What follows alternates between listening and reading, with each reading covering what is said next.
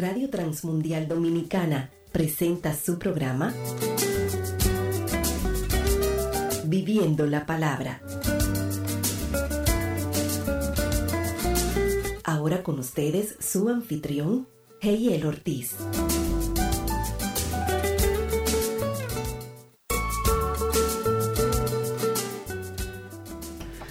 Muy buenos días, sean todos bienvenidos a Viviendo la Palabra. Les habla Gil Ortiz. Gracias por estar en sintonía con nosotros, gracias por acompañarnos.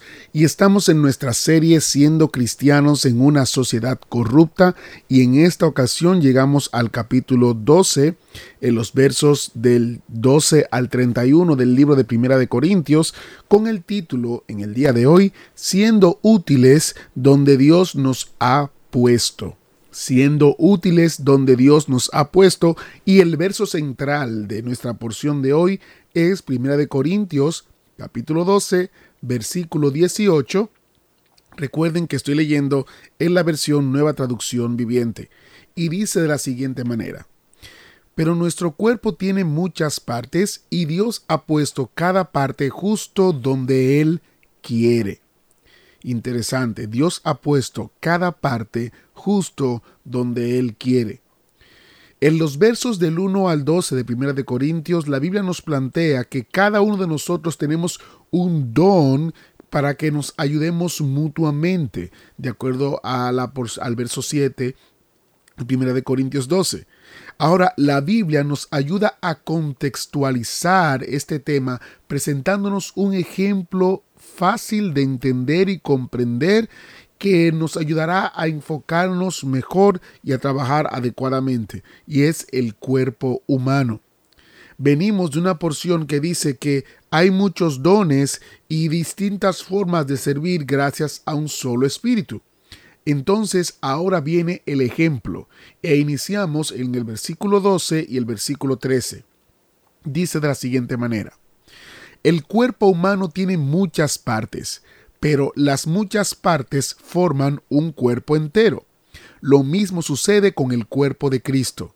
Entre nosotros hay algunos que son judíos, otros que son gentiles, algunos son esclavos y otros son libres, pero todos fuimos bautizados en un solo cuerpo por un mismo espíritu, y todos compartimos el mismo espíritu.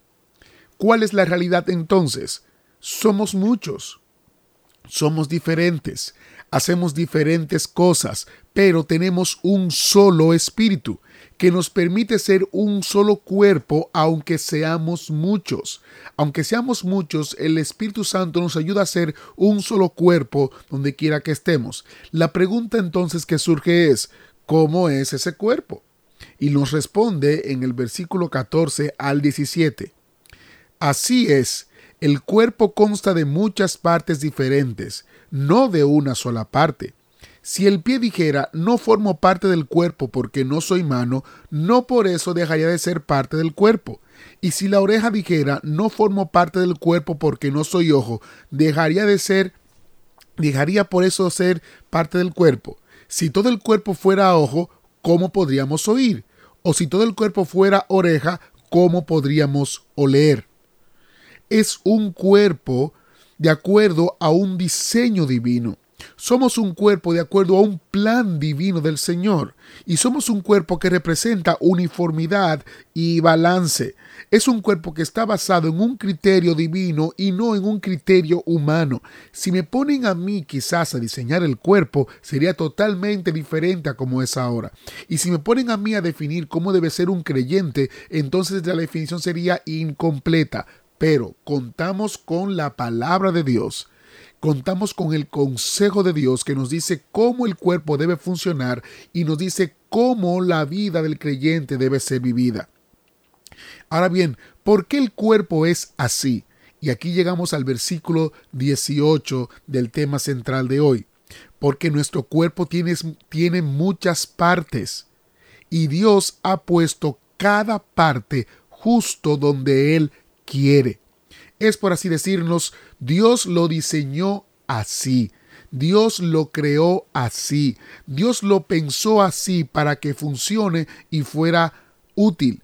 De otra manera no lo sería si Dios no lo hubiese pensado de esa manera.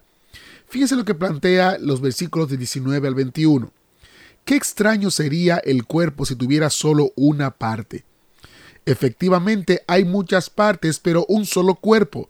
El ojo nunca puede decirle a la mano, no te necesito, y la cabeza tampoco puede decirle al pie, no te necesito. En pocas palabras, Dios no se equivocó para ponerte donde tú estás y darte el don que tú tienes.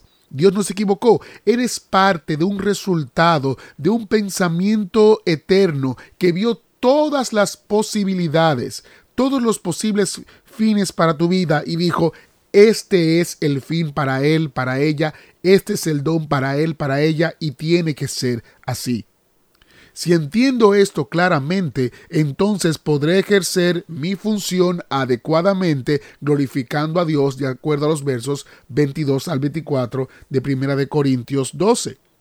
Dice, de hecho, algunas partes del cuerpo que parecieran las más débiles y menos importantes, en realidad son las más necesarias y las partes que consideramos menos honorables son las que vestimos con más esmero.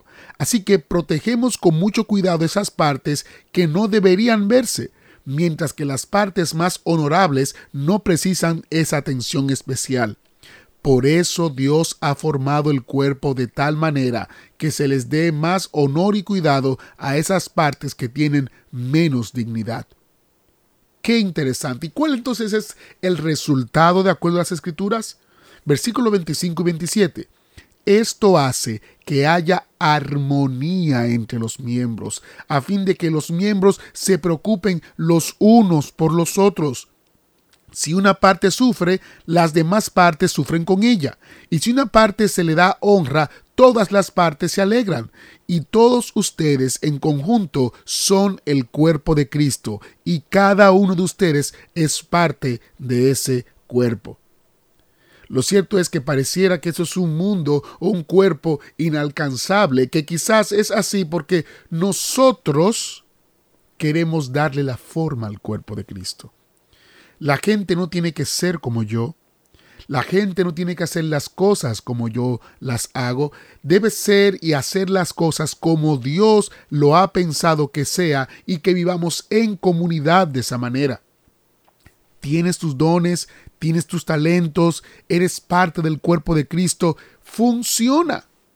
Comienza, actívate. No esperes una invitación como la que Dios le hizo a Moisés, o una invitación como la que Dios le hizo a Abraham, o una invitación como la que Dios le hizo a Pablo. Dios nos dio la mejor invitación que podamos recibir y fue Cristo crucificado en la cruz diciendo, ven, forma parte de esta gran familia, ven, yo te acerco a Dios, ven. Ese es el mejor mensaje que podemos recibir, la mejor invitación que tenemos de parte de Dios. Hay veces que la gente quiere ver algo eh, eh, maravilloso, como Moisés que se le prenda un árbol en fuego, o como Abraham que Dios le hable con voz audible, o como Pablo que Dios lo tumbe de algún lugar. Pero Dios te hizo la demostración más grande al mandar a su Hijo hacerse hombre, morir en la cruz por tus pecados y decirte, ven, forma parte. Esa es la mejor invitación. Y nosotros tenemos ejemplos en las escrituras de sobra para eso. Fíjense lo que Pablo plantea luego de que entendemos esta parte de que somos llamados por Dios para servir con nuestros dones y talentos donde quiera que Él nos ha puesto, a ser útiles. Versículo 28 en adelante.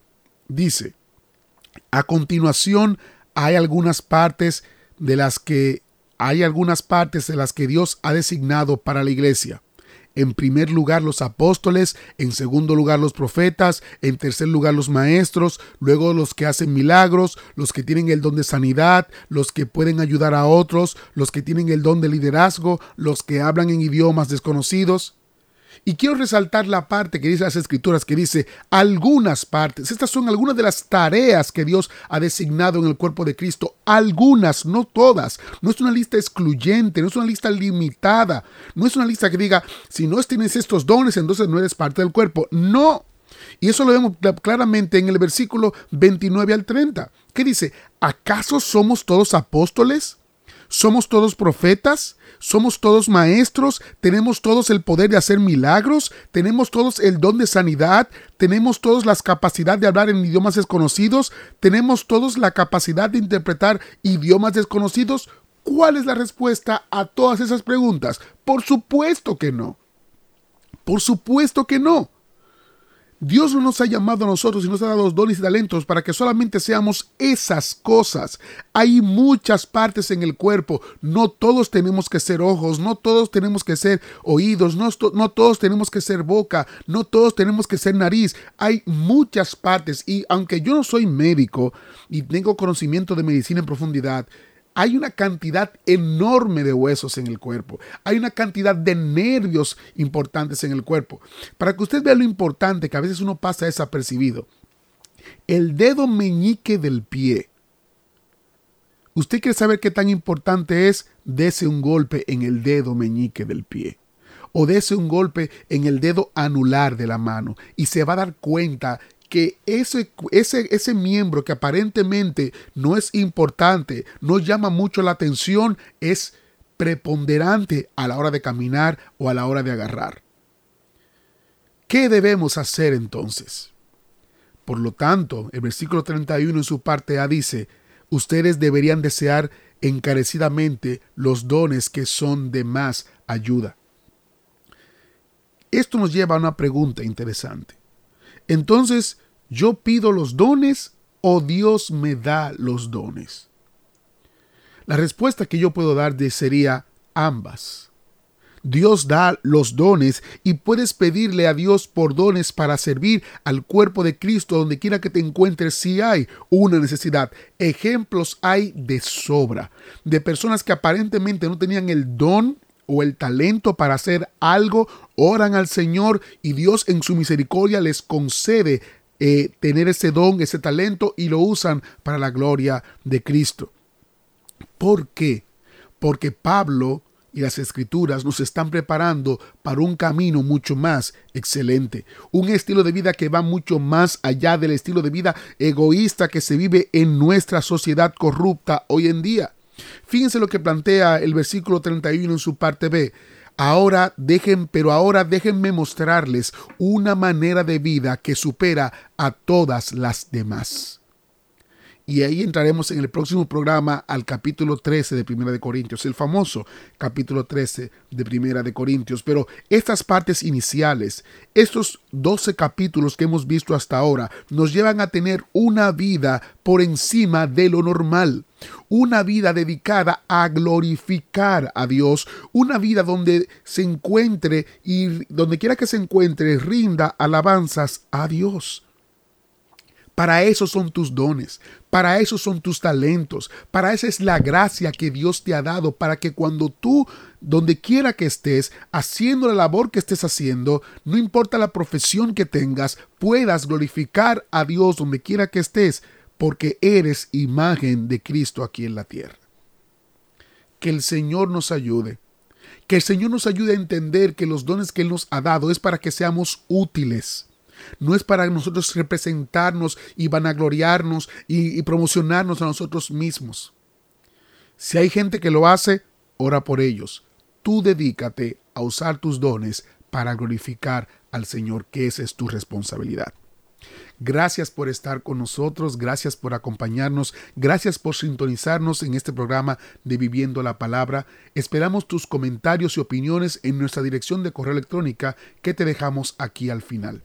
Gracias por estar con nosotros, les habló Geiel Ortiz y nos escucharemos en una próxima ocasión en el programa Viviendo la Palabra. Hasta la próxima.